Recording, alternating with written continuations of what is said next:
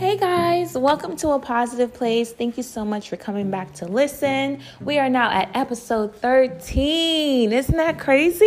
It's crazy to me. The year is flying by. I want to give a shout out to everyone still working on a positive movement. I'm doing the same. Guys, I made a bomb ass honey teriyaki jerk salmon yesterday, child, with some baked potato and salad. The shit was bussing. So, you know, Positive Movement has been doing great things for me so far. You know that we are a quarter into the first month of a positive movement, but we're going all the way to the end of the year. So stay motivated. As you know, today is Father's Day. It is also Juneteenth. It's finally a paid holiday at my job. I hope you're getting paid if you're working today. I am. Time and a half. okay. So um, I hope you guys enjoy this episode about fathers, zaddies, and daddies. And I really want to give a shout out to all the great fathers I know Pete, Brandon, Chris. Let me see if I left anyone out. Eddie.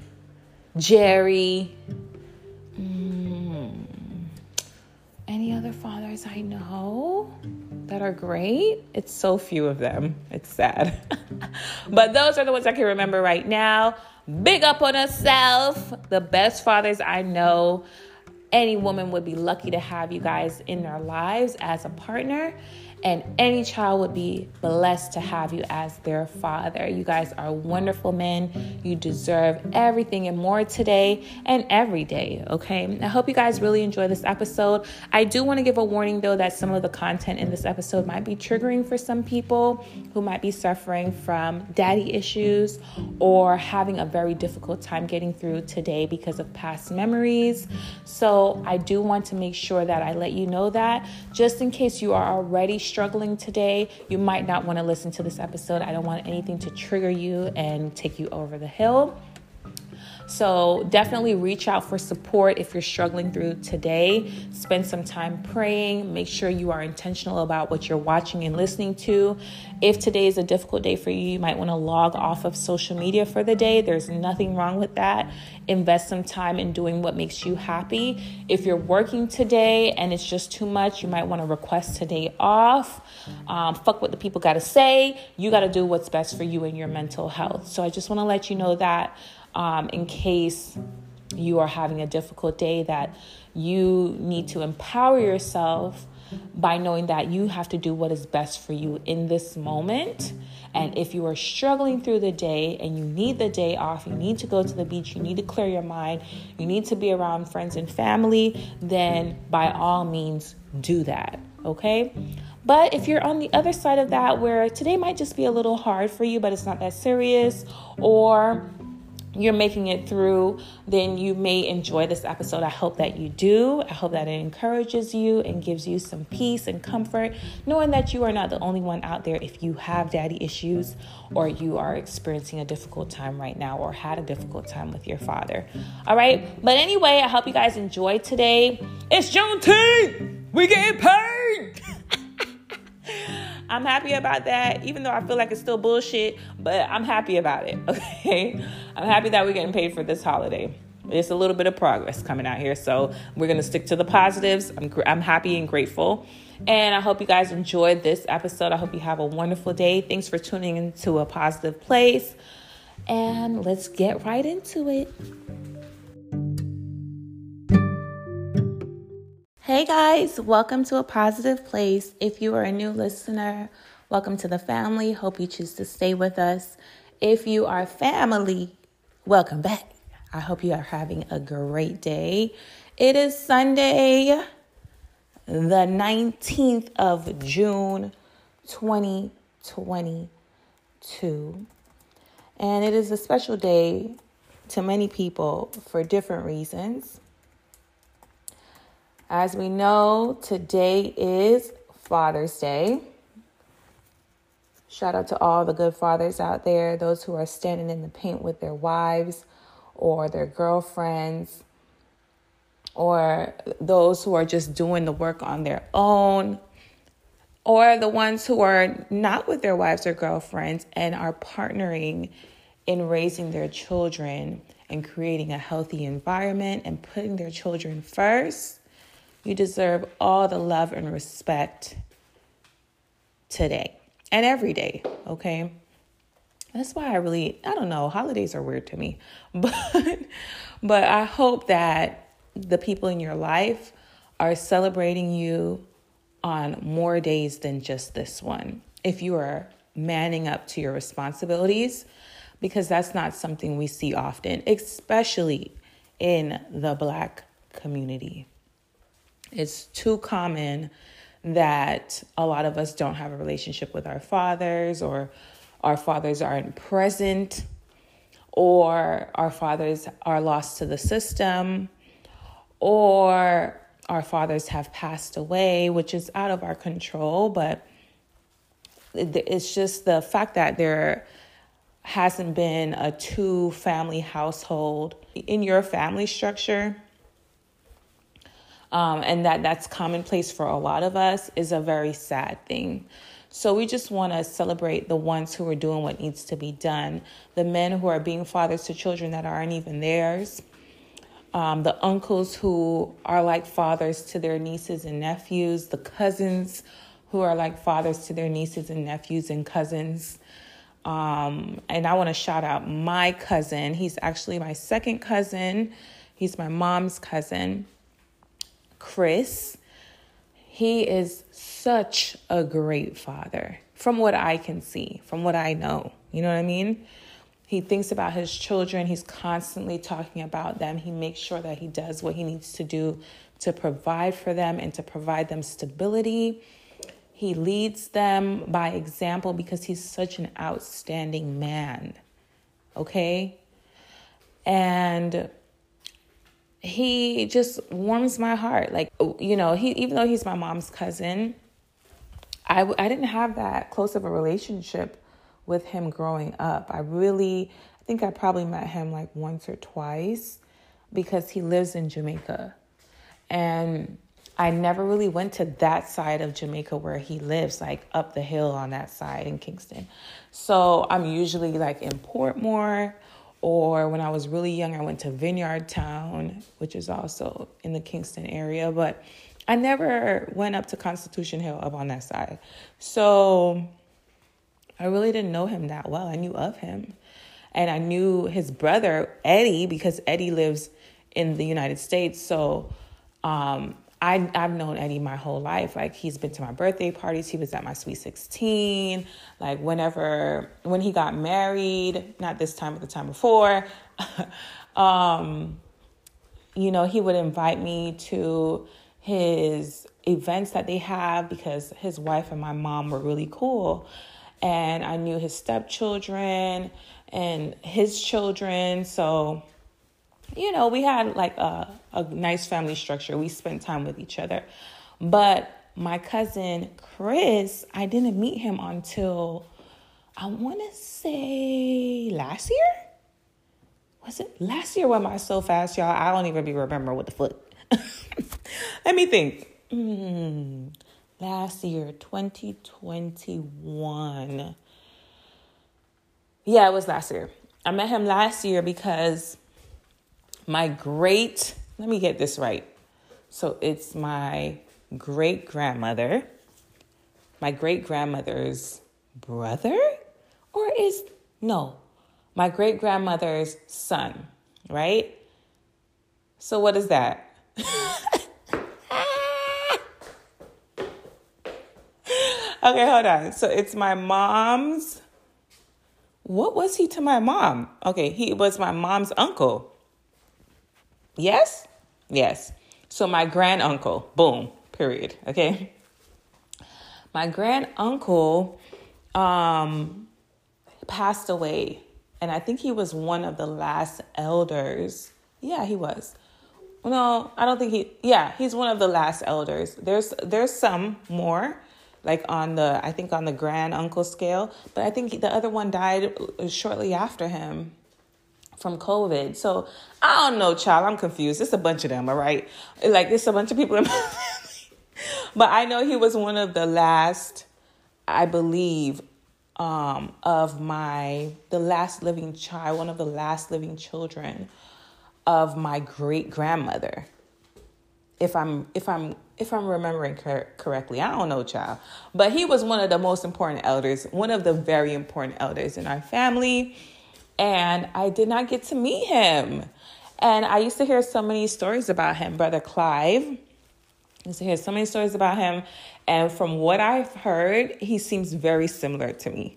So I would have loved to have met him, but I didn't. Right before he passed away, my family went to Jamaica to celebrate um, the nuptials of one of my mom's cousins. Um, and I could not go because it was mid COVID. Um, I had just gotten my new job teaching at a different school.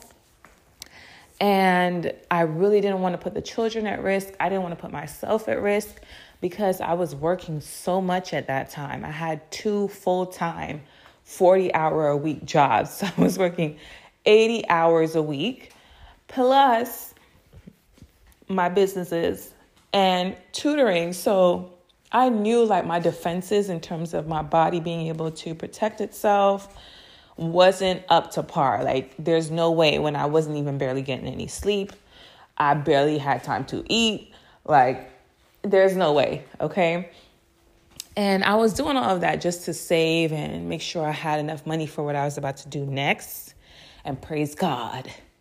Thank God the Lord brought me through that and gave me the strength to get through that and allowed me the um, perseverance I needed to withstand the long suffering that I needed to during that time to get what my coins because baby they came in handy. I'm just trying to tell you they came in handy. I needed them. But um yeah it was it was around that time and i just could not go i remember them calling me like on a three-way call like sasha why aren't you coming and i had to explain to them i was like i really want to go but I cannot jeopardize my job. I cannot jeopardize my own health. I really don't want to get these children sick. Like, you know, I was just like, I just can't. I cannot. I cannot go. I don't even have the time off to request really. So I would really be, I think it would be like I would be going down for like two days or something like that. And it would it would throw me right back into my work schedule as soon as I got back. And I was just like, listen, mm-mm mm, I can't, I can't, I just can't.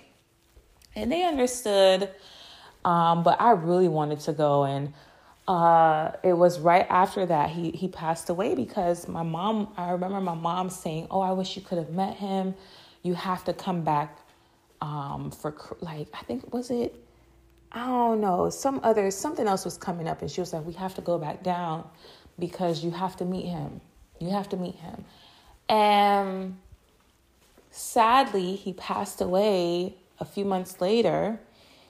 And I went for the funeral. And that's the second time that shit has happened to me. But this time it really hurt me because I was just like, damn. Damn. I don't know why, but in my heart, I really wanted to meet him. And I was like, damn, man. I didn't get to meet this man because of work. because of work. And I was just like, this cannot be it. This this cannot be my life. This will not be my life. I will not do this shit again. Because it happened to me um in the past as well where I chose work over going to visit someone and they passed away. You know what I mean? And it's just a it's just a weird feeling because you know like all right, I have my responsibilities, but it's like how many times are you going to let your responsibilities trump your experiences that you need to be having with people who you might not ever see again. And it really woke me up to some of my habits because I can be a workaholic um, because I'm so goal oriented. I will work my ass off to make sure that that goal happens because it's just between me and me. It ain't about anyone else seeing what I've done or anything. It's just me knowing that I set this goal, I need to make it happen. so I, I would work my ass off. But ever since that happened, it allowed me to um, recognize that I needed to make time for breaks. I needed to um, ask for time off when it's necessary. Um, and I need to make time for my family, especially because I don't even be turning up like that. Like, I don't really go out like that. Like that's not really my life. So when when the time calls for me to get together with people who love me, then and who I love, I, then I need to make space for it. You know what I mean? But anyway, unfortunately, he passed away, and we went for the funeral. And when we went for the funeral, it just kind of I don't. Let me tell y'all how God is so great. So this is just the great uh, the a great note to start off the podcast on because my heavenly father is the only father I've ever had. You understand me? Since I was 8. Like I I I know my father was in my life prior to me turning 8, but I barely remember those times, okay? And the memories that I do have aren't that great. I'm just to be honest with you guys. So, um after 8, daddy who? God has been my father. And you know, I know for some people it's like, "Oh, I didn't have my father. You know what I mean? And not to not to make light of how other people experience the loss of not having their father present in their life, but for for me, I don't know. I feel like shit. I feel like he did me a favor. okay? I feel like he did me a favor because I don't feel like he was a great father figure. And the fact that he wasn't there made me search for a father, and God is who I went to. God is who I went to. And that has been the best father daughter relationship I've, I could ever dream of. You understand what I'm saying? So, back to let me tell you how great my father is. All right. Um, it's so crazy because prior to all of that happening, before um, my grand uncle passing away, um, I was praying, like, you know, I'm a big believer in manifestation, but I also believe in manifestation with God's will. I don't want to manifest anything I think is great for me if God doesn't feel that it's great for me. And I've done that in the past. I've manifested men in my life. Yeah, Mm-hmm. I sure did manifest me two football players. I ain't even gonna lie to you. I did, and they weren't shit. I'm trying to tell you. So after that, I was like, you know what? Um, I'm going to manifest, and then at the end of my manifestation, which is basically just me saying things out loud, writing it down, thinking of things, I'm going to always refer to if it's God's will. I think we talked about this a little bit before. So, um, during that time, I was manifesting family because I think that's around the time I first started recording this this podcast and this this session of the podcast because y'all know I made several attempts before in the past and I deleted all them shits. Okay, like hundreds of recordings. I even had some that I did at work and I was interviewing people from work and it was so cute. But that phone got that phone got damaged. But there were other ones where I've done up to like 40 episodes more than twice and deleted them. So this time around was the time when I was manifesting family because I was feeling so alone. I was just feeling like so disconnected from everything and everyone. Even though I know that I have my mom, my sister, my friends, I still felt like completely separated, you know? So it made me focus on what it was that was most important to me, and family was at the top of that list and I didn't know how it was to happen because I, my family's really big and they don't fuck with each other. All right? Like they're they fuck with each other in small groups. Like this group fucks with each other, this group this group might come with this group if there's a death. this group might come with this group if there's a marriage, but they're like little pockets of families within the family that don't fuck with each other at all and some that do. You know what I mean? Like I have a whole bunch of cousins, I don't even know them. I would see them on the street, don't know who the hell that is. Okay? But um so I, I wasn't really sure how that would come about. Even on my dad's side, I don't even know how they really function over there because I don't fuck with I don't I don't have no relationship with them like that. Except for um, one of my little cousins, Siobhan, that's my nigga right there. We link up on Snap whenever we can. We text each other, we support each other, shit like that. And we need to make time to see each other. And we've been trying to do that, but our schedules are kind of like, you know, usually off. So, but I believe that it will happen in due time. And then I have two other cousins that I talk to sparingly, but other than that, on my dad's side, I don't know them people.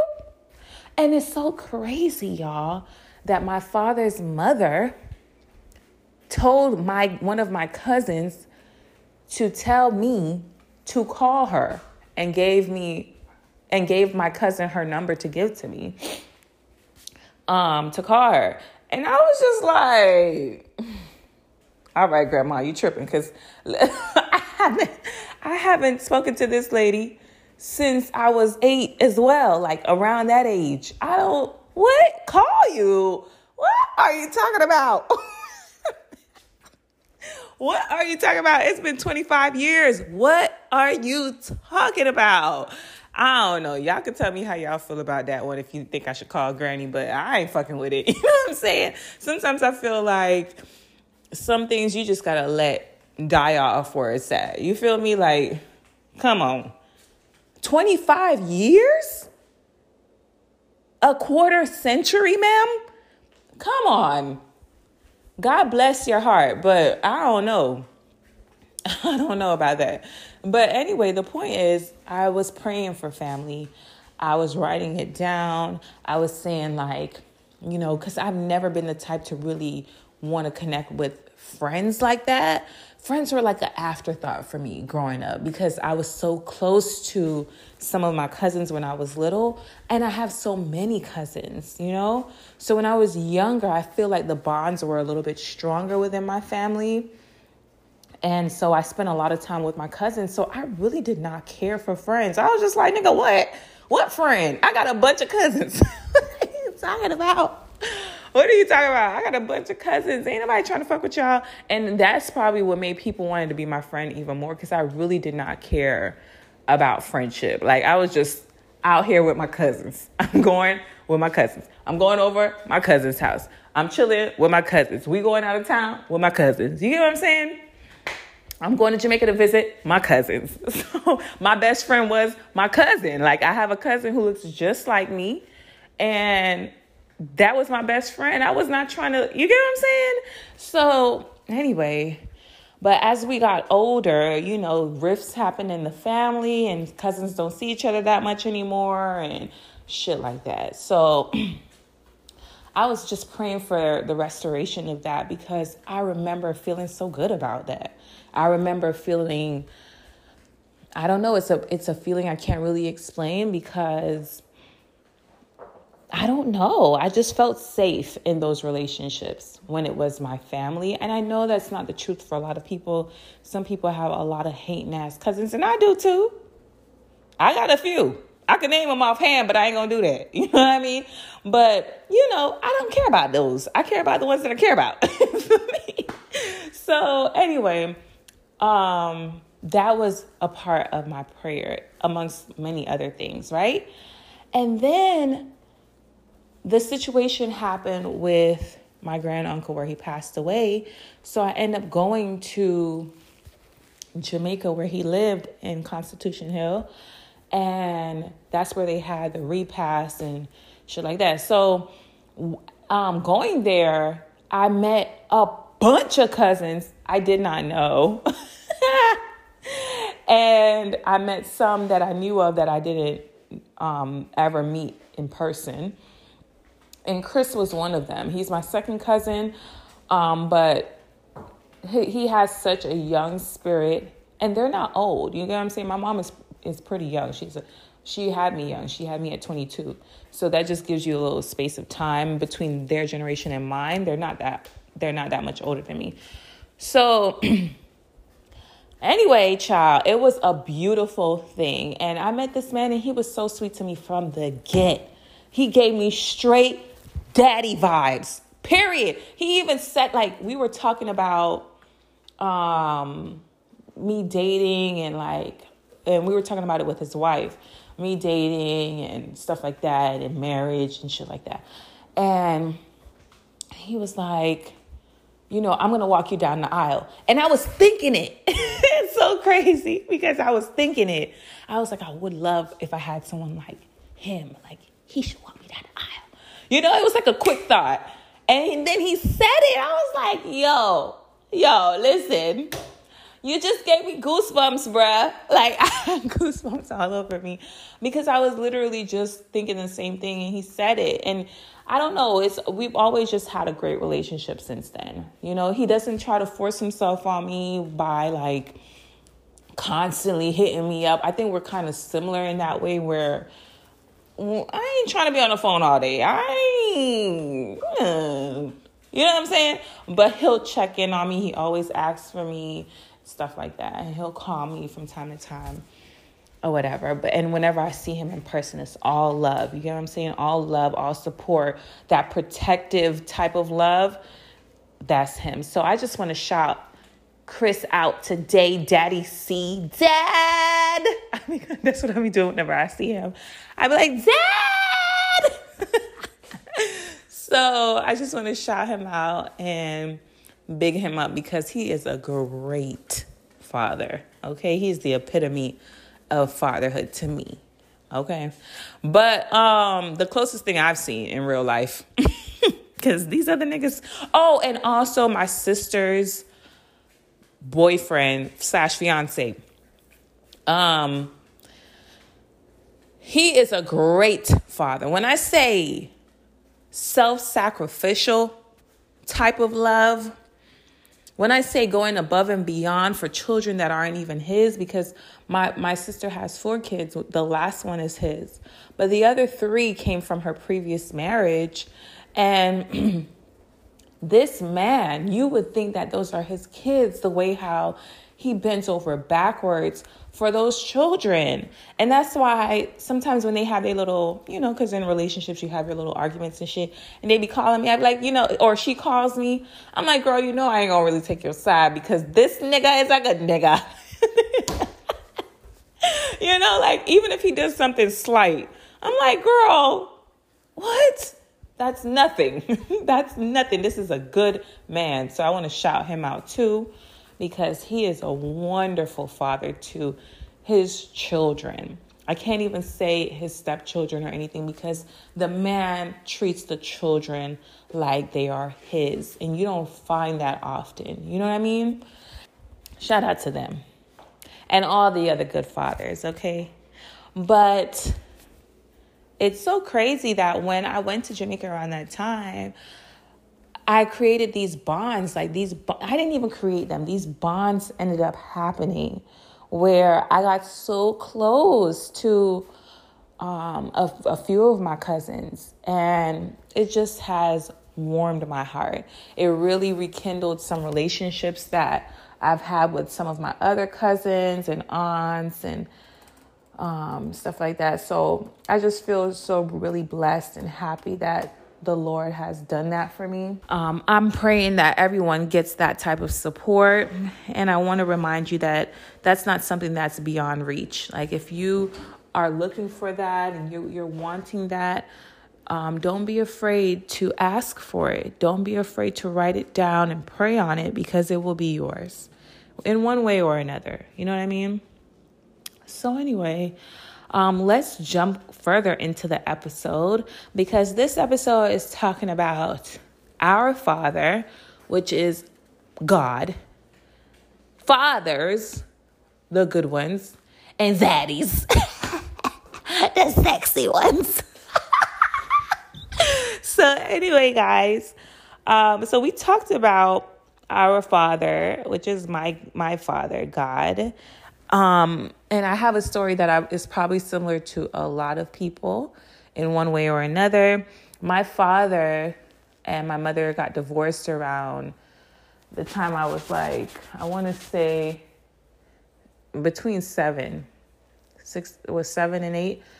And I went to go live in Jamaica for a year while my mom was going through that process. And that's when I was living in Vineyard Town and I attended Mavisville Prep and I stayed with my aunt at that time and her husband and their children in Vineyard Town. So um, I had a, a really great experience in Jamaica growing up when I was little. That year that I spent there was wonderful, some of the best memories I ever had. But um, it was as a result of, you know, my father kind of separating from me in my life because after that, I never had a relationship with him again, really. Like, we were never that close.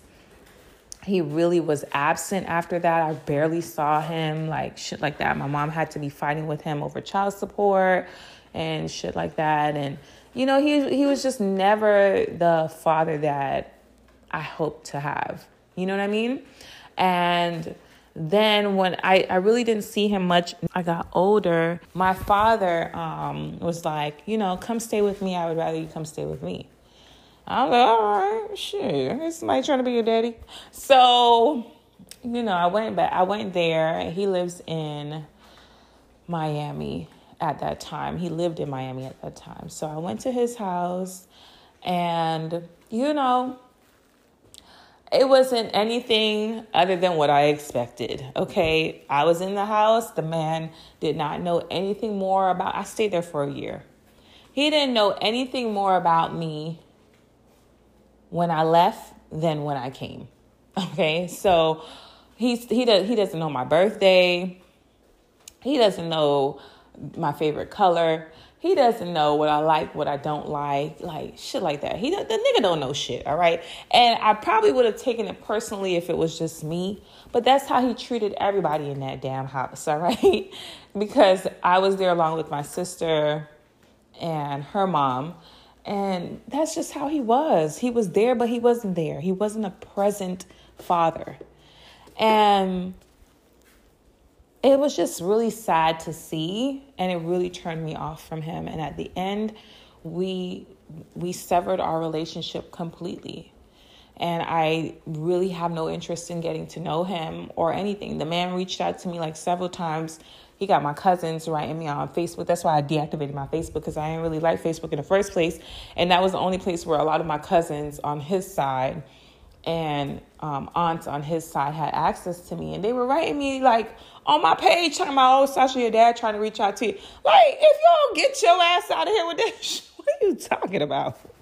What are you talking about? One of my aunties kept doing it. Like, I, I made a post about it, and I was like, if anybody messages me about Ronald, I am going to block you. Do you understand? And then my aunt reached out to me and she was like, Does that include me? I was like, Yes, Auntie, it includes you because I don't want to hear nothing about this man. She was like, You should give him a chance. He's really trying to reach out to you. Da da da da da da da da da. Fuck that shit, okay? Then, like years later, turns out I I think he hired according to my sister he hired some investigator type shit whatever to, to find me. Ended up finding out my address where I was living at that time in Pembroke Pines stopped by and left a card. I think it was like around Christmas time or some shit. Left a card. Oh this is from your father. I miss you and would like to talk to you. Nigga you ain't even put no money in the damn card. It's Christmas bitch. What, what like come on so I read the card or whatever. He was like, call me. His number's the same. So um, I thought about it, told my mom. My mom was like, well, if you if you want, call him, see what he has to say. Boom, boom, boom. It's been some time. Maybe he's changed. So I was like, all right. One day I called him, and it was only because my car broke down, okay? and it's so crazy that for the longest, I had car trouble, and my father's a mechanic. Like, you know what I'm saying? it's just like, come on. It was a constant reminder that this man ain't shit. You feel me? But anyway, if I tell you some of the stories, oh my gosh, since it's Father's Day, I'm gonna tell you. One time when I was young, right? He this is just to give you the scale of fuckery that I endured with this man. One time I was really young, I was like six, about to turn six, no, 16, and I had my restricts, and my mom was letting me drive or whatever. So the man, she told him, she was like, you know, you don't really do much for her. You, the least you can do is get her a car. So for a long time, she just kept pressuring him for months and months and months. And at this time, I was doing dual enrollment. So I was in college and high school at the same time. And she was just like, you know, you need to be able to get back and forth. You know, you don't need to be waiting on anyone to come pick you up hours later. You need to be able to go back and forth and just come home and relax and stuff like that. So she kept putting pressure on him. He finally got me a Lexus. It was like a, I want to say, a 2003 Lexus. Mm-hmm. And it was green. It had these little silver rims. The the radio would light up. It had a sunroof. Child, you can tell me shit in that little Lexus, okay? I thought I was the shit. okay. And it was fast too, especially because something had to be going on because the speedometer wasn't working. So I would be speeding and that shit would not show nothing. that shit would still be at 20 miles per hour, bitch, when I'm clearly doing 80. All right. But anyway, I didn't care. It played on my CDs, and I was just like, okay, we lit. Okay. So I'm there having fun. And then my mom was just like, you need to, you know, I don't know anything about cars, like having a car and stuff. So I didn't know that I needed to do anything else. But she was like, no, that car needs to be registered under your name. You need to have insurance. You, you need to have a tag. So I'm like, who tag this is on the back? She was like, I don't fucking know, but we need to get that shit off the car before you get pulled over. And they, they lock you up for a stolen tag or some shit.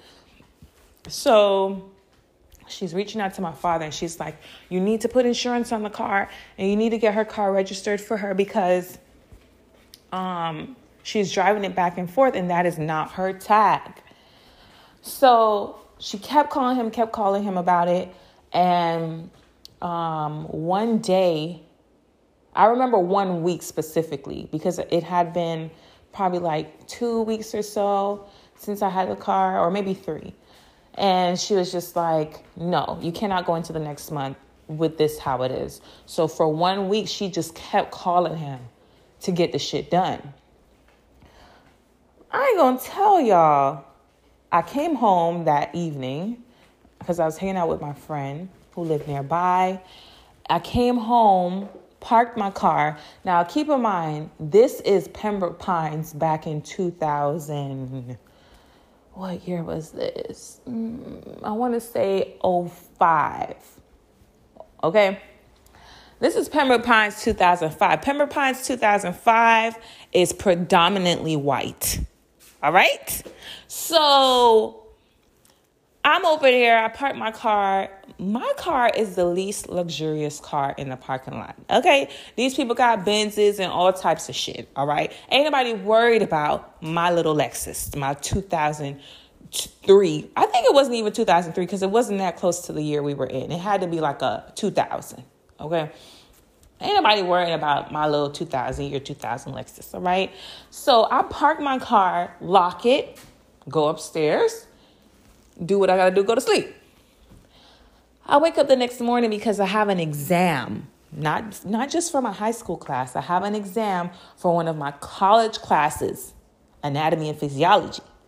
So I wake up, I leave, I got up early because I'm like, I wanna get there on time, I wanna look over my notes. I don't want to be nervous. I just want to sit down and vibe. I go downstairs, y'all. Ain't no car down there. I go down there, my car is not there. My car is not there. Where is my car? So I'm literally in the parking lot spinning around, like, hold on, wait, wait, wait a fucking minute. I'm like, hold on. I know I parked my car right here by the light pole. Because I remember when I turned around and locked it, the light was shining in my eyes. So I was like, I know I parked it right here by the light pole. My car is not there. Yeah, guys, so no car. The car is missing. Someone stole my car.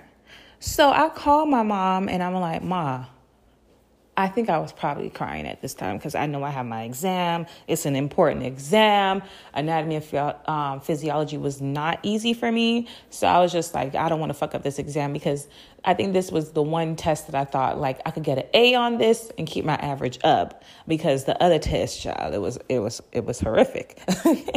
so I'm like, Mom, somebody took my car somebody stole my car. so my mom is the wrong person to call hysterical because she's not going to calm you down. She's going to get more hysterical than you are.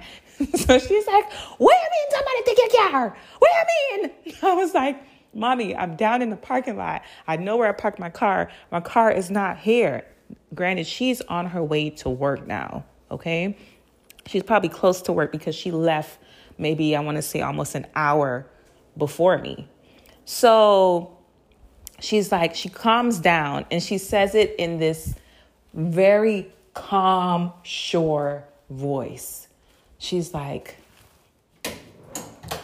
she's like, your father. I was like, what? She's like, your father stole your car, mommy. Because that's what she calls me, mommy. I'm like, no, ma. Nah, nah come on. You, you, that's a stretch.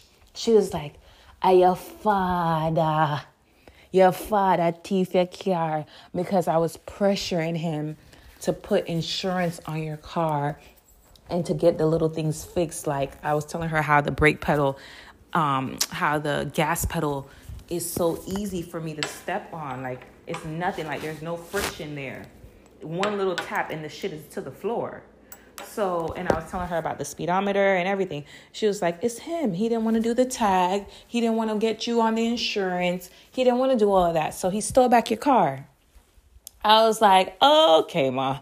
I really didn't believe her because I knew that he had some fucked up ways, but I was just like, no, that would be so low. She was like, call the police and make a report. I was like, all right.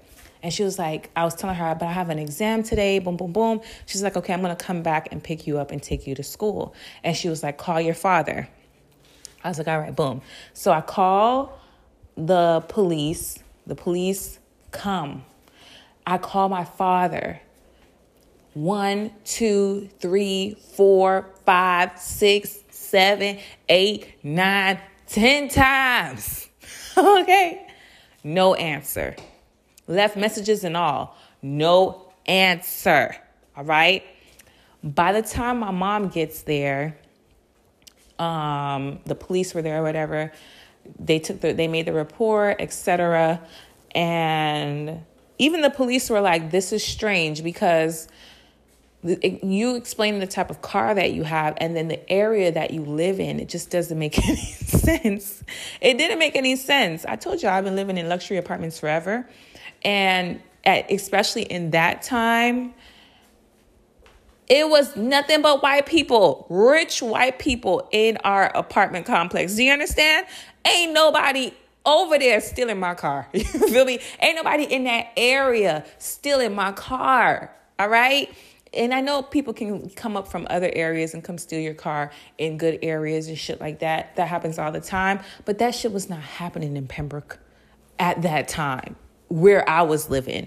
Because the street that I was living on was dark as fuck. People was dying over there. They didn't even have no street lights because it was kind of country still. Like there was a bunch of um, grass a whole bunch of cows everywhere. As soon as you got off the turnpike all you smelled was shit. Because that's just how the area was. It was nothing but cows and land and a few apartments in like little areas, little areas sparingly. You know what I mean? And a few houses and stuff. It, there was barely any streetlights on Red Road and Flamingo. There was no street lights right there. People was dying like every other day because they didn't know where they were going. And there was like an intersection and nobody was stopping at that stop sign because it was pitch black at night and boom. accident. It happened every other day. I'm trying to tell you. So, anyway, child, um, I knew, I, I knew, I knew in my heart. After even the police said it, I was like, I know for a fact this nigga did not just steal my damn car. like I was just like I was holding on to it. Like there's no way this man who steals a car from their child. I don't understand. That's giving me crackhead vibes. I just don't get it. Anyway, so when my mom's drop my mom's dropping me to school and she's like, you know, don't be disappointed. It's okay. Um, I'm getting a new car because she was saving up her money and she was like, I'm getting a new car and I'll give it to you when you graduate. Just don't go to Tallahassee because I was about to go to FSU for college.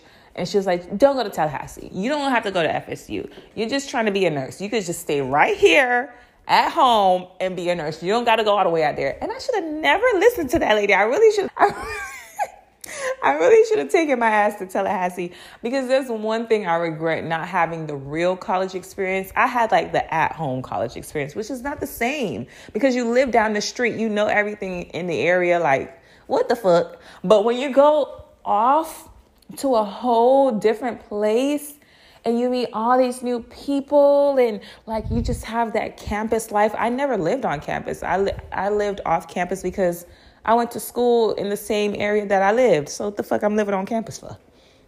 So I really regret not having that experience. But anyway, I listened to the lady because I'm germophobic and I was just like, I can't see myself sharing rooms with nobody. I can't see myself sharing no shower with nobody. Like ill, ill, ill, ill, ill, no toilet, ill, ill, ill, ill. So I was like, all right, cool. And I got to get a Benz. I was like, all right, I'm gonna stay. I ain't never get that Benz though. I bought it for myself though. Ow. and I paid it off cash. Ow. but that's not what this is about. Anyway, so yeah, um, she's like, you know, I'm gonna get you a car. Don't worry about it. Boom. I'm like, all right. That made me feel better. I was like, I'm gonna get a Benz. Shit. So I go to school, fuck up the test in a good way. I got a good grade. I got like an A minus and shit. And um I come home now. My mom is my mom comes home a little later, and she, we're talking about it. And she's like, "Mommy, he stole your car. I know you don't want to believe it, but I'm not gonna say it no more. I'm gonna wait till you figure it out on your own." So anyway, months go by now, and she's like, "Okay." She calls him, and she's like, "You're gonna have to take her to school because when she has her classes, I'm working. Her schedule is completely off from mine, so you're gonna have to take her." to school and pick her up because it's your fault that there wasn't even no insurance on the car so she could get a new one. So you have to take on the responsibility of taking her back and forth to school. He was like, all right. So he's taking me back and forth to school for a few months. Like it's been like, I want to say a good two, three months. All right. My father, like I told y'all, is a mechanic. He owns his own shop. And beside his shop are a few garages where other people can put their shop or other things and shit like that. You can rent out the garages and stuff. So at that time, I had my little boyfriend, and I'm at the shop. I would go to his shop with him after school because he would pick me up, and I would wait there for my mom to come pick me up from his shop.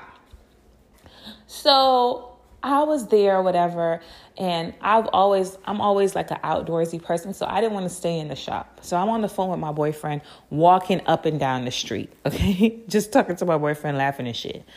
And I'm walking and walking, and I'm looking to the left where the little garages are, and I see like one of the garage doors it's lifted, like not even halfway. I want to say quarter of the way up, and I see a car, and I'm talking to my boyfriend and I noticed the car first, but you know, I'm not really paying too much attention to it.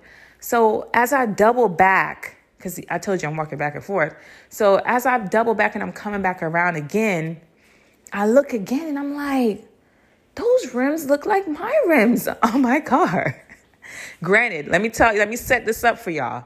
This is my dad's shop, and the garage is right next to my father's shop. Okay? All right. So I'm like, those look like my rims. And he's on the phone and he's like, nah. I'm like, those rims look like my rims. Okay? But there are people in the shop. There are people like there's two guys in the garage with the car because I hear them moving around and shit. So I'm coming back, you know, because I'm, you know, I'm a reader. So this is like true crime to me, like Nancy Drew type vibes. You feel me? So I'm like, hold on, bitch. Cause I'm about to crack a case. so I go back around acting like I'm on the phone. But this time I just bend over like I'm about to tie my shoelaces. And I look I see the two guys in there taking the car apart. And I see this, I see the side of the, first of all, I see the green paint because my Lexus was green. And then I see on my gas tank, the cover for the gas tank, that um, it had like a white strip across it. My Lexus had a white strip across it, bitch. I'm like, is that my motherfucking car? So, you know, immediately I'm like, babe, I think that's my car. He was like, man, tell me that's not your fucking car. I'm like, that's my car. That's my car. So now I'm getting mad. Now I don't really give a fuck. I ain't trying to sneak no more. I walk right up to the shit and I look right under there and I'm like, that's my fucking car. So now I'm upset and I go to my, no, I call my mom and I'm like, Mom, I need you to come pick me up. I'm so pissed. and she's like, What's going on? I'm like, Mommy, do you know I'm walking up and down the street talking to, mm-mm, okay? And I see this car that looks like my car. I bend over, I look, it's my car. She's like, How you know it's your car? I was like, Mom, the rims, the color, everything, even the little white line I had across my um my gas tank. That is my car in there. She was like, and where is it? I was like, it's beside the, um my dad's shop. She was like, me never tell you say your father thief the car. She was like, what, what's, what, what's going on in there? I was like, there's two guys in there tearing the car apart. She said, yeah, because the car is stolen. Him thief the car. You report the car. So no, them I rip out the part them for sell the car piece them. oh my God. Like, I literally I could not. I was so upset. So, you know, I storm up to the shop. I walked to, into the shop and I'm like, You stole my car? And he's like, What? I'm like, You stole my car? And he's like, "What are you talking about?" I was like, "That's my car over there in the sh- in the garage right beside your shop, and there are two guys in there taking my car apart because you stole my car." He was said, That's not your car. I said, That is my car. I know my car. It's green, it had rims, and it had a little white strip on the gas pump, the gas tank. He was like, That's not your car. I said, That is my car. How you gonna tell me that's not my car? I know that that's my car. He's like, That's not your car anymore. I'm like, What? I'm like, bro, you you so lame, dog. You the lamest father anybody could have, my nigga. And I got my shit and I walked out got my book bag and walked out of the um the shop. And I could not believe it. I called back my boyfriend. I was like, "Can you believe?" I wasn't even crying because the nigga just do shady shit like this my whole life. But this had taken the cake, bitch. I was just like, "Wow!" I was just like, "Wow!" Like really? They make niggas like you? I know. I know, dog. I never knew. Long story short, fast forward he leaves the letter under the, the little card under the mat at my new house. And my mom's like, call him, see what he talking about. So I call him and he's like trying to put the blame on my mom. Oh, you know how your mom gets in between us and she makes things different. I'm like, are you stupid? You cannot use that excuse because he tried that before when I was younger. You know what I'm saying? And I was like, no, you cannot do that. You did you forget that I'm a whole adult out here? I know exactly what's going on. I lived with you for a year. You're not a good father. okay, point blank, period. And he was like, Well, just give me the opportunity to make it up to you. Boom, boom, boom, whoop, whoop, whoop. Etc.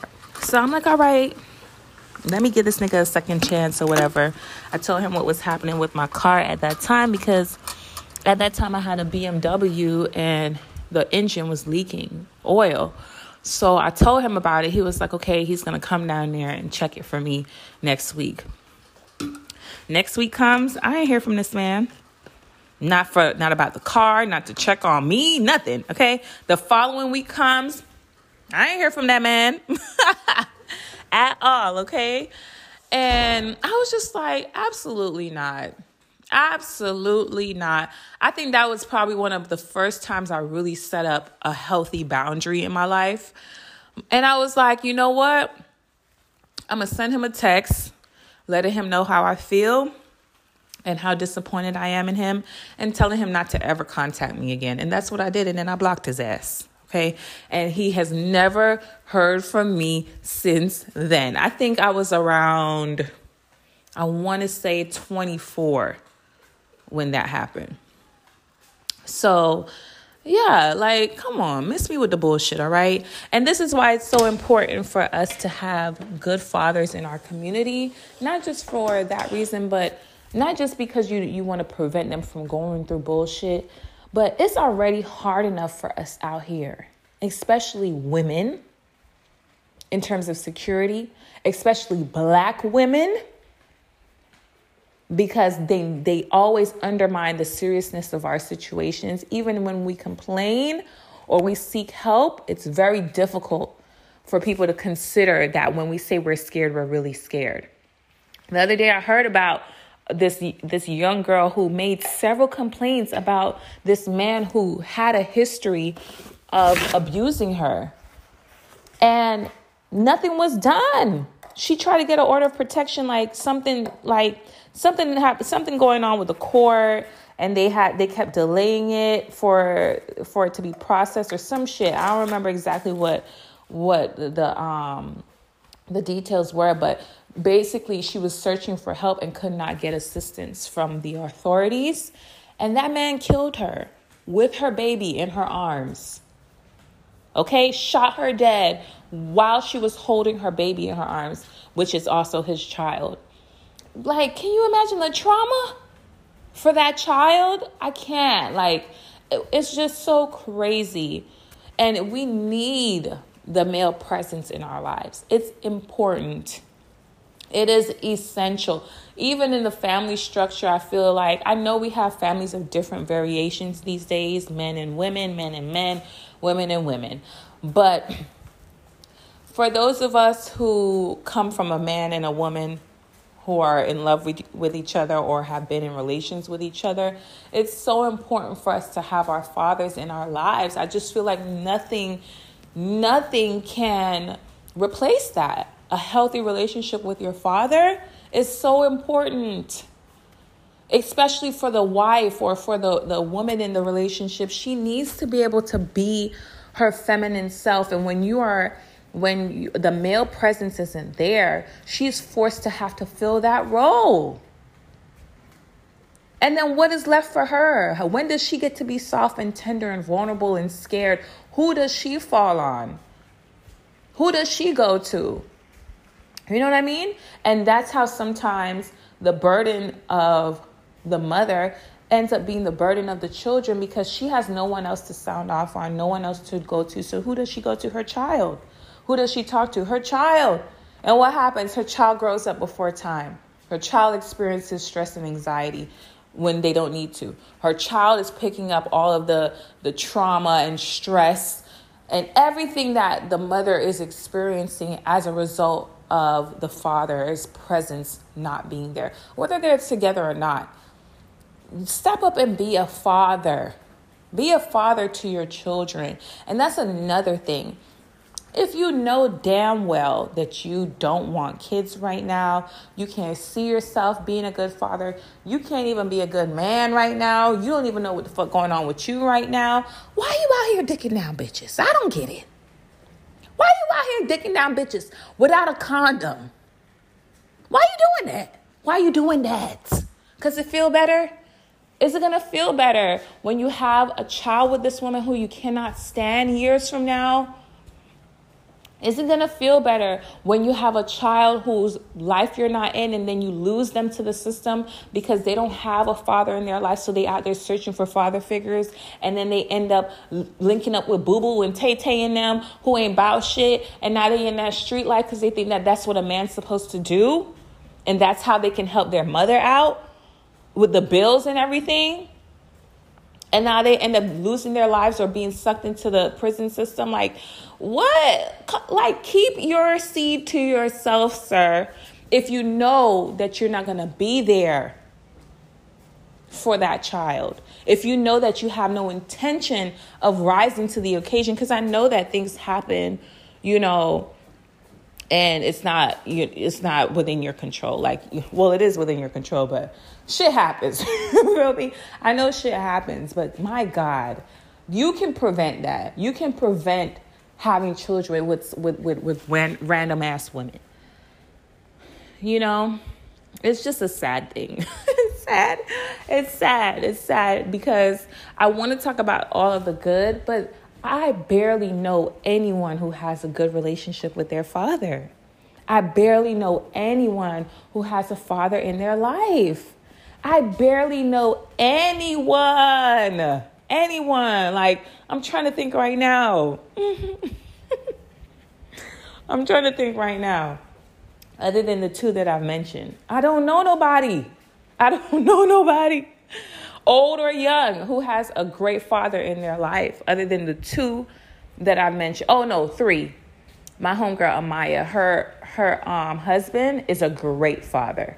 They have three girls. He's an awesome father, very loving, very doting on his children. Love that for them. Okay. But other than that, I don't know nobody else like that. So, I, if you guys were looking for a beautiful story about fatherhood, I can't give it to you. I don't know. I cannot give it to you. I can only give you what I've experienced. So, and I wanted to share that with you because I know that that's a lot of people's stories. And for some of us, Father's Day can be triggering. It can be very triggering. It can cause you to spiral a bit into depression or just in a state of sadness because you it's a day to celebrate what you you've never had or what you wish you had you know what I mean? Personally, I don't give a fuck. I really don't care about Father's Day. It doesn't have an effect on me like that. Um, that's why you kind of hear me cackling through the bullshit because I don't know. I've just been extremely blessed and highly favored to have a great relationship with God since I was a little girl. I don't even know how that came about. I think because my mom was always putting me in like religious schools. I went to a Christian school, I went to a Catholic school, I, you know, all of that. So, you know, I've always, I don't know, God has always called me towards Him. I've never really, I've never really truly felt the loss of my father. But I do feel like that's probably a part of the reason why I have commitment issues because I really just don't see the importance of a man in my life, you know? And over time, I just be like, mm, all right, I'm sick of your shit. Next. I don't know. I don't know. I was thinking about, remember I told you guys how I was in therapy? I stopped for a while. And I was really thinking about going back to talk to my therapist about my discovery of the fact that I have commitment issues and try to work through that. And maybe I could help someone else, you know? But I I really do realize and I have come to terms with the fact that committing to a man is not something that I've ever been willing to truly do. Even though I've been married in the past, it was like it wasn't even truly a commitment because I was telling I told him I was like, you know, we just doing this so that we can be on the same page and then you know and in the same place. And if it works then it works. If it doesn't then it doesn't. But that man didn't seem like that. He loved me and he saw me as his wife. And when i tried to leave him he tried to kill me. You know and even in those situations it would have been great to have a father you know to be like oh hell no you, you know what i'm saying but no that wasn't my story. But my father in heaven did. He made sure I got out of that situation safely.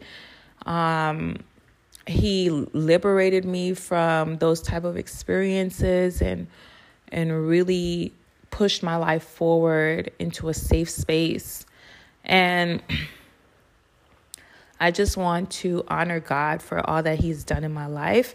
And for anyone out there who's feeling the loss of of not having a father in your life, you know, I I would encourage you to seek to have a better relationship with God because God is the father to the fatherless. All right. There's no dad who can come as close to the type of fatherly relationship that you can have with the Lord. And that I you know, I know I'm not perfect. I know I curse a lot. Mm-hmm.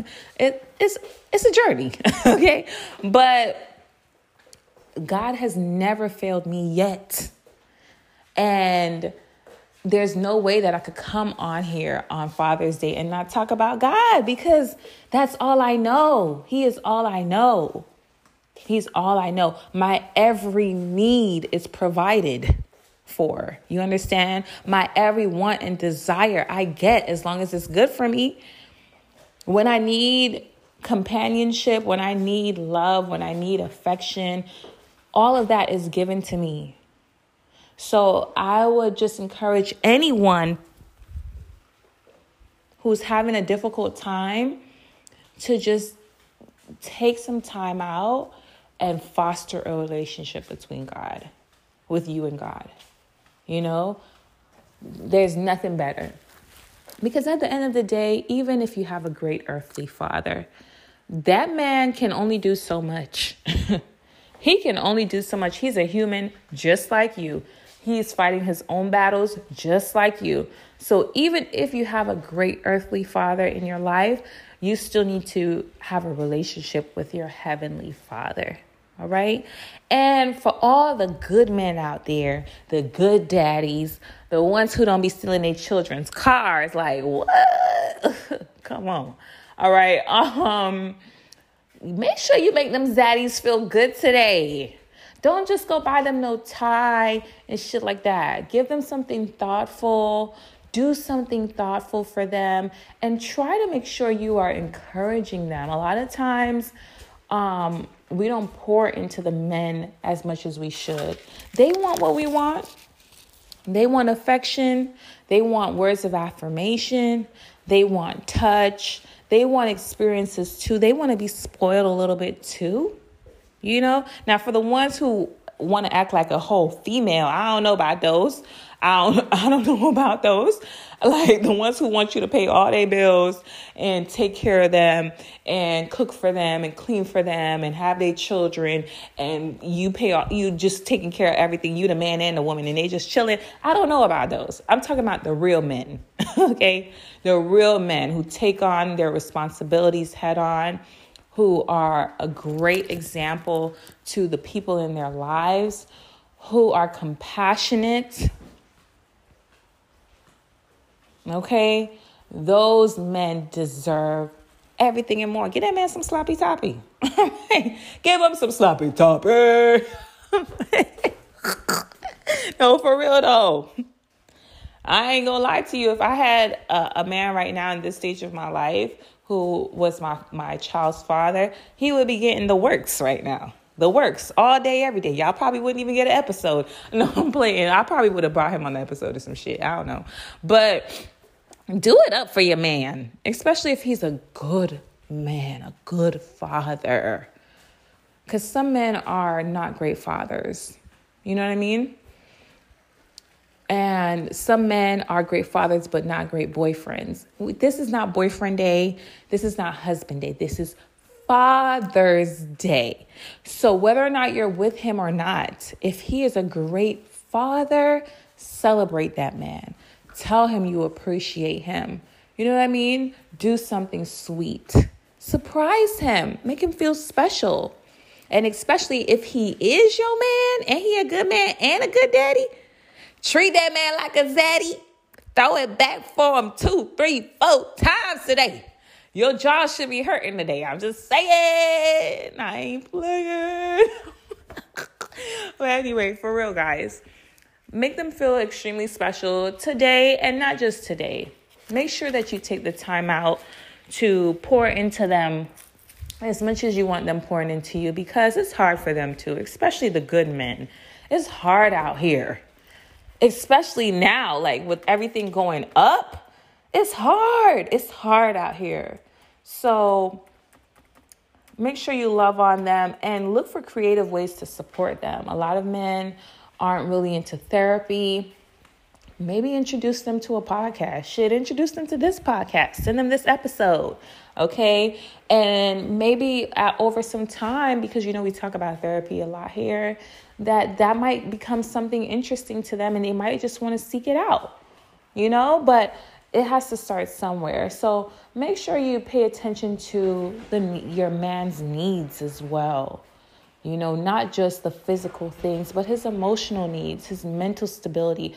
A lot of men struggle with high functioning de- um, depression because, you know, as as a child, they're taught. A lot of men are taught that it's not manly to express your emotions. It's not manly to be soft and tender and vulnerable. You got to be serious all the time. You you know, like no. Toxic masculinity at its best. Okay? And sometimes it's for us to be that person to show them that that's not how it has to be that you can soften up, that you can be vulnerable, that it's okay to cry. I ain't gonna tell y'all, I used to talk to this guy and we were just talking like he was not my boyfriend at the job. And I knew that we could not be together because of these very same things that I just listed. He felt like he could not express himself unless he was angry. And I ain't nobody mama. And I'm definitely not nobody punching bag. So you ain't gonna be taking out your anger on me. So the one or two, three times he did it, where he was like shouting, I was like, boy, I don't know what you got going on, sir. But that's not gonna happen over here. And this is the main reason why I can't fuck with you like that. Cause I will never deal with a man who doesn't know how to express himself, especially when he's upset. Like you still need to know how to control yourself. And you need to know how to voice how you feel prior to you becoming that upset where it's bubbling over and now you're shouting. Like, what? Who the fuck? And then on top of that, he felt like it wasn't masculine to cry. I'm like, what? Are you not a human being? You're getting emotional right now. Tears are welling up in your eyes, but you feel like something's wrong with you crying. Let them shits out. Maybe you wouldn't be so angry. You know what I mean? So it's it's really important that we provide that support to our men, the men in our lives, whether it's your your man, your uncle, your cousin, your brother, be that support system for them because a lot of them are struggling to not only find themselves but to be themselves and to feel the way that they feel. It's like they've been robbed of the permission to just be human and when they are functioning in this toxic masculinity, it serves no purpose and no good for them, for our community, for the children around them, for their their male friends, etc. It's just a recipe for disaster. So, I want to encourage you guys to pour into the men in your lives today. Even if they're not fathers, take this time to check in on them and take this time to love on them. I know a lot of men right now are probably having a conflicted time with Father's Day because even if they're a father, they might not have had a great father. So it's kind of a bittersweet time for them. Probably brings resurfaces a lot of old repressed emotions, and they're probably fighting through the day to remain positive. And the same for men who don't have children but haven't had a great father in their lives you know, it might be a difficult time for them too. So don't underestimate the experience that the men in your lives might be having today. And just do something sweet for them. Buy them a drink. Be a be a, a listening ear. Give them a hug. I love giving men hugs because I feel like they don't do it enough. so give them a hug, love on them, get them a massage, whatever it is, you know, just pour into them a little more today because today might be heavy for a lot of people, men and women included. Check on your friends, check on your sisters. You know, Father's Day is triggering for women too. So, you know, daddy issues are universal, child. And we just want to make sure that here at a positive place, we shed a light on the reality of a lot of people's situations and the way that we hope it would be in the future and what we can do to help get it there. And I think another powerful thing to do is make sure that, you know, as I always say, it goes right back to the source. We have to make sure we are doing the inner work within ourselves. That is how we move past all of the trauma in our past. And this brings me to Juneteenth. It was on this day in Galveston, Texas. And basically, now they've decided to make it a federal holiday. My job is finally paying for it this year. So thank God for a little progress. But um, for those of you who don't really know about Juneteenth, Juneteenth, it is now a federal holiday in the US and it commemorates the emancipation of enslaved African Americans. So um, it, this happened in Texas. And today marks the anniversary of General Order Number Three, which is when uh, Union Army General, um, his name was Gordon Granger, on June 19, 1865, proclaimed freedom for enslaved people in Texas. The sad part about this is that um, it was months later before the majority of slaves in Texas even knew that they were free. So even though this general did proclaim their freedom and they were technically free on June 19th, months and months had passed in Texas specifically where a lot of slaves were still working as slaves and had no idea that they were free. No one was telling them that they were free until finally the news started to spread and the people walked off their damn jobs. And it wasn't even jobs, you know what I'm saying? Walked off the damn plantation. So we just want to thank God for the liberation of our people. And we want to pray for the liberation of our people's minds because a lot of times in in reality we keep ourselves enslaved by our habits, by our beliefs, and by what people are telling us in the world and what they're telling us is possible. When we have a God that is Father of the universe, the creator of all things, and that's why when people be like, the universe, I pray to the universe. Why would I be praying to the universe? I don't pray to no damn universe. My father created the universe. There's no reason for me to be praying to the universe, okay? but I do acknowledge the universe as much as I acknowledge plants and water and people, but I ain't praying to no damn universe, okay? And to each its own, but I'm just telling you my own story over here at a positive place. All right. But, you know, I just really want to thank God for giving us the opportunity to even connect in this way. And for everyone who's listening to this episode, I hope that it's just a friendly reminder to you that there is a living God who loves you, who knows you inside and out and there's nothing that can stop his favor over your life if you would just come into a relationship with God. Okay. So if you haven't yet, I would implore you to, you know, discover that. Go ahead and seek it if you feel a calling in your spirit to do so. Or if you feel like you've had in the past, but that relationship has been a little severed because you've been going your own way, it's never too late for you to rediscover that. God has never left your side. He's been waiting for you to come back home into his glory and into his loving arms, okay? That is the most protection you could ever have in your life. That is the most security you could ever have in your life. And it's nothing but blessings and favor and honor over here. Even when it's bad, it's good over here. Even when we lose, we win over here. All right. So I just want you to come over to the winning side if you ain't over here already.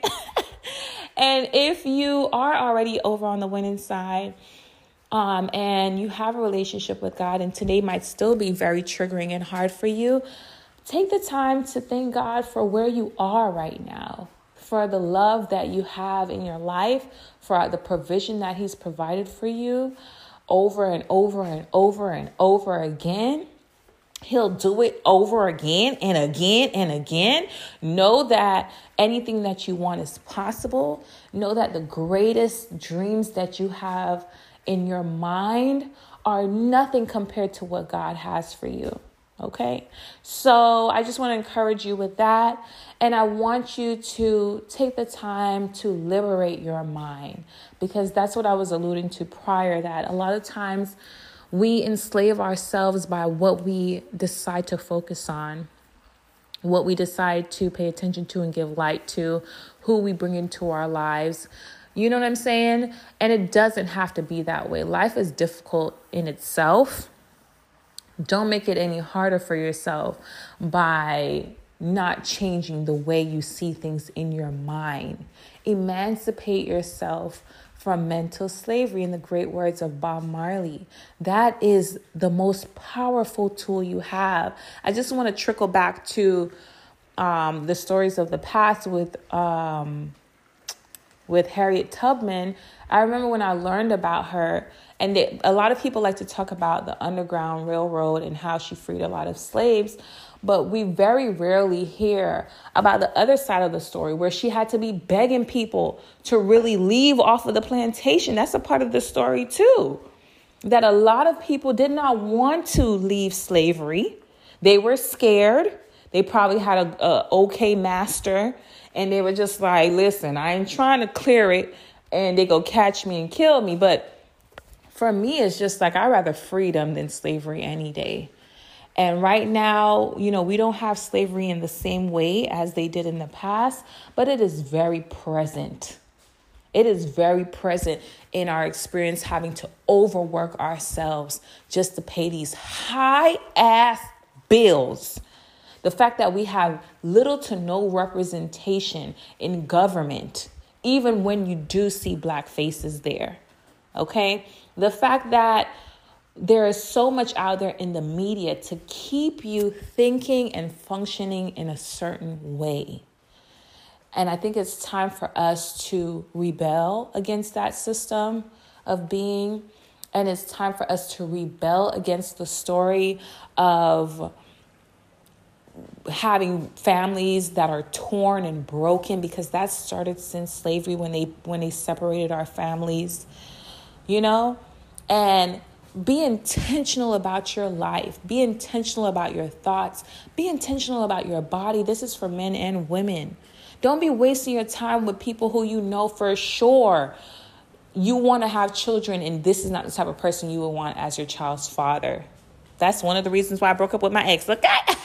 All right. So, you know what I'm saying? Don't waste your time. For what? So that you can have a, a kid by on accident. And then now you're just like, damn, damn, let me try to make this work. And cause more trauma and stress for you and for the child. Like, it's not necessary. It doesn't have to be that way. And the more we go within and we search within, we realize that we don't got to be throwing our coochie around. You don't got to be throwing your dick around, sir. Okay? Keep it in your pants. You want to have sex? All right, go have fun. Put a condom on. Put a condom on. Put a condom on. Keep it on. Do you understand me? Like, it does not have to be this way. Even when you're in relationships, you know that relationship isn't working. Don't cause them kids any more stress and deteriorate the experience that they, they could have with you as a mother or as a father by forcing something that is clearly not working. It's better y'all go your separate ways, heal, do what you need to do, and move forward so that you can be better parents for your children. You know what I mean? But, you know, I am not a therapist, so I would definitely encourage you guys to seek therapy if you are going through any of these things, if you're having a difficult time navigating any of these things. It's okay to ask for help. All right? It's okay to ask for help. And I just want you to know that you have someone rooting for you, and that is your creator. Your creator wants you to come to him with your worries and your concerns and your frustrations and your inadequacies and your insecurities, and He will provide the solution if you are willing to wait on God's timing. All right? And that's what I'm doing. That's why I ain't giving none of these niggas no pum pum. Cause I don't want I don't want none of y'all baby kids. I don't. I just don't want to deal with that drama. I think I don't want to deal with that drama. I don't want to. Nope. No, thank you. So, but that's another conversation for another time. Anyway, happy Father's Day. Happy Juneteenth. Hope you guys love this episode. Have a wonderful day and be blessed. Love you. Deuces.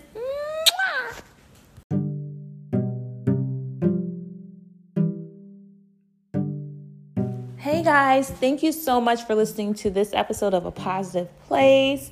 I just want to encourage anyone who's been listening today to seek the help that you need. Don't be afraid to take time off. If you need to take time off from work, if you need to create a space where you are able to be vulnerable with the people around you, then do that. If you need to have some hard conversations, then do that. Whatever you need to do that is for your best self at this time, be empowered to do it. Know that you are loved, that you are blessed, that someone cares for you, that your creator loves you dearly and knows all the desires of your heart so if you need to have a transparent conversation with your creator, don't be afraid to go down on your knees in prayer today and let the Lord know that you are struggling with the day or that you are some some issues or feelings are resurfacing and that you need some help today. Don't be afraid to cry out for assistance because you will get it. Okay? If you need to go get a therapist, definitely I encourage therapy. I think it's a great thing even if you don't do it consistently which I don't think therapy is something that you should have to need for an extended amount of time, but only you know the trauma that you have, only you know what you need to unpack. And sometimes for some of us, it takes a little longer for us to open up and for the therapy to really do what it needs to do. So maybe that might be the reason why some people have a prolonged amount of time in therapy, but it doesn't even matter. As long as you go and seek the help, that's what matters the most. Some of us don't feel comfortable with therapy yet. We'd rather talk to someone that we know. Find someone who's trustworthy, okay, to share your experiences with. And sometimes it's just best to share that information with the Lord. Confess how you feel, be transparent about what you're going through and where your mindset is right now Remember, emancipating your mind from mental slavery is the most important thing that we can do for ourselves. And a great way to do that is to open up about your insecurities. Open up about how you feel right now in this moment and what you would like your life to look like and feel like in the future. And devise a plan to get there. Start cutting away little by little at things that will rob you of that experience as you go along that journey, okay? So I just want to encourage you guys today. I know for some of you it's going to be a great day, for some of you it might be a little bit more difficult. Don't be afraid to do what you need to do. That is a positive thing in your life. All right, I don't want you turning to drugs or anything like that, unless it's some weed. But uh, you know, do what you need to do to make sure that you make it through the day and that you are steeped in positivity and surrounded by positivity. All right. I hope you guys really enjoy this episode. You have now entered the rundown. Thank you so much for being here. To the fine ass zaddies out there. You know what I'm saying? I'm looking forward to seeing you guys on Instagram today and seeing all the pictures and the posts. But you know, make sure you're a good daddy offline too.